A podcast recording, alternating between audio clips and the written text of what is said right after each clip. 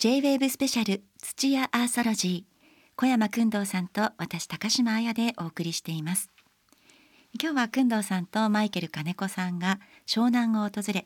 その地で自然に寄り添いながら生きている皆さんのお話を紹介してきました。葉山に行き、鎌倉に行き、最後は空き家海岸で焚き火をしましたけれども、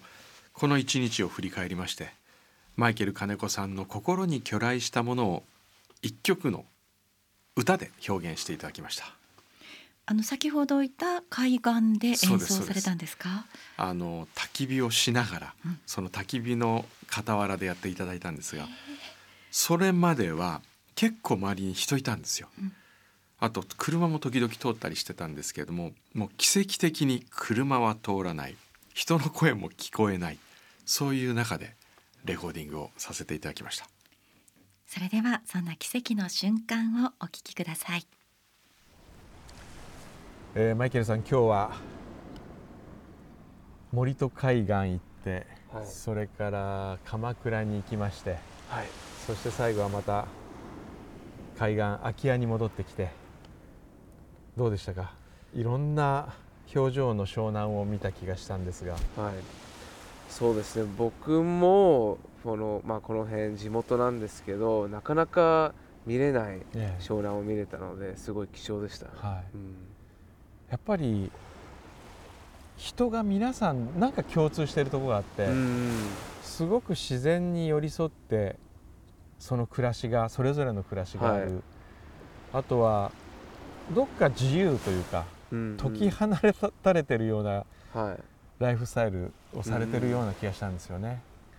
いいですよね。なんか東京にいたら、常に仕事だったりもうストレス社会だけど、やっぱこっちに来たら、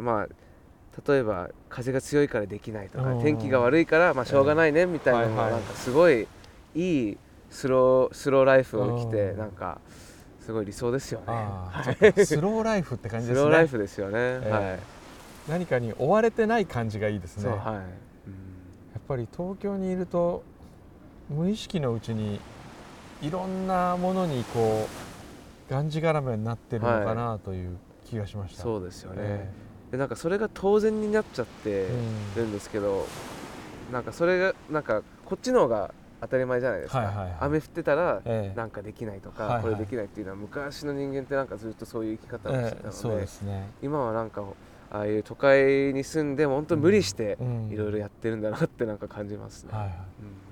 無理やり便利を作ってる感じありますね、はい、そうですね、不便の中にも豊かさを探してるというか、不便だから幸せじゃないっていうんじゃなくて、はい、不便であることもそれは受け入れて、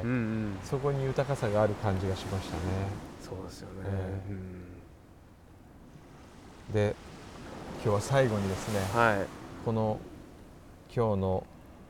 湘南の小さな旅を経た上で、インスピレーション、そのインスピレーションから最後に何か一曲お願いしたいんですが、いかがでしょうか？今日いろいろ体験して、この今のロケーション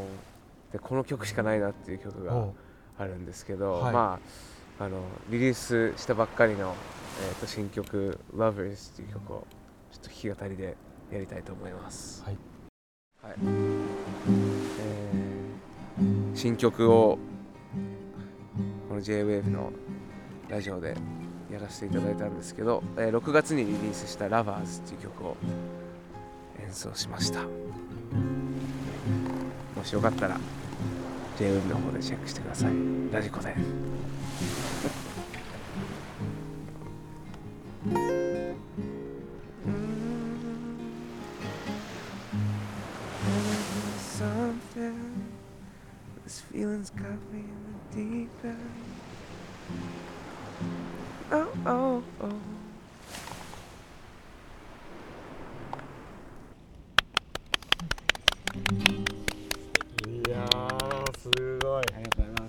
素晴らしいです。いや、気持ちよかったです、いやなんか最高のシチュエーションで最高の曲聴きました、はい、ありがとうございますとこんな贅沢なライブないですね嬉しいです。やっぱりこの土地からもらったパワーが曲に入ってた感じしましたね、うん、あそうですね結構、まあ、僕は意識的になんかやってるわけじゃないんですけど、どれだけ都会っぽい曲書こうとしても、海っぽいねとかすごいあの自然の中で聴きたいとか言われますね、なんかこうナチュールミュージックって感じしますね、はい、あ嬉しいや本当ありがとうございました。ありがとうございます。高島さんいかがですか。いやー、くんどさん贅沢な時間でしたね。贅沢でした。もう本当にね世界一贅沢なライブに参加したみたいな気分でした。あのマイケルさんの声も音もこう波の音とこう混じり合って、心にじわっと染み込んできましたね。そうあれ決してあの後で波音を足してるわけじゃないですからね。すごい自然にだから二度と同じ曲にはならないってことですよね、そうですそうです。自然の波の音が入ってでパチパチと焚き火が燃えててそれで上を向くと星がぽつりぽつりと出始めてまして本当に気持ちのいい時間でした。 J-WAVE スペシャル土屋アストロジー今夜は高島彩と小山薫堂さんでお送りしてきました。湘南エリア改めて訪れていかがでしたか。いやあの豊かさの意味を再定義しなければいけないという感じたロケでしたね。こう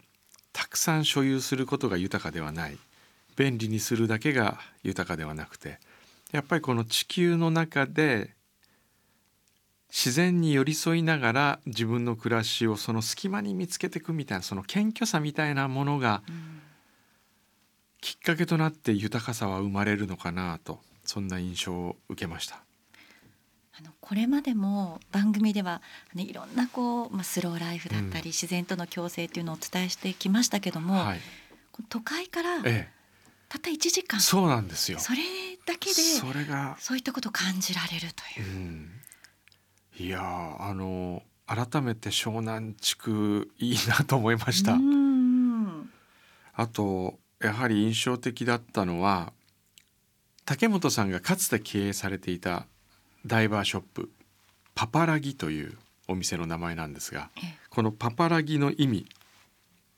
知ってますか。知ってますかっていうか多分そんな知らないですよね、はい、何語かもサモア語でよそ者という意味だそうです。海に入ったら我々人間はよそ者なんだと決して人間は海の中を我が物顔で好き勝手してはいけないよというそういう戒めの意味を込めてこの名前を付けられたそうです。本当にねこう自然界においては我々はパパラギという気持ちをもっと持たなきゃいけないなと思いました。そうですねなんかこうお借りしてるとかそうですね、恩恵をいただいてるとかっていう、そういう気持ち日常の中だとついつい忘れがちですからね。そうですね毎回土屋アーソロジーやるたびに謙虚になる気がしますね。そうなんですよ、これいいですよね。いいです年に数回こう、立ち返らせていただくという。そうですねでしばらくするとねまたこう欲が出てきて俗にまみれてくるんですよ。そうそう都会の生活にね。そうですねだからこう心を浄化するプログラムみたいな、そんな感じですね。マイケルさんもおっしゃってましたけど、こう自然の前に例えば雨が降ってあれできない、これできないそれもしょうがないねっていう、そう思う気持ちっていうのも大事だなっていうふうに感じました、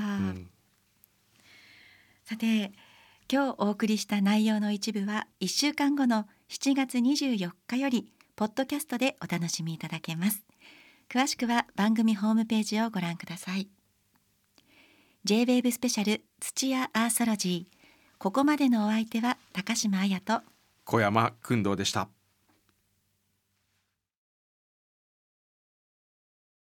J-WAVE スペシャル土屋Earthology This program was brought to you by 土屋コーポレーション。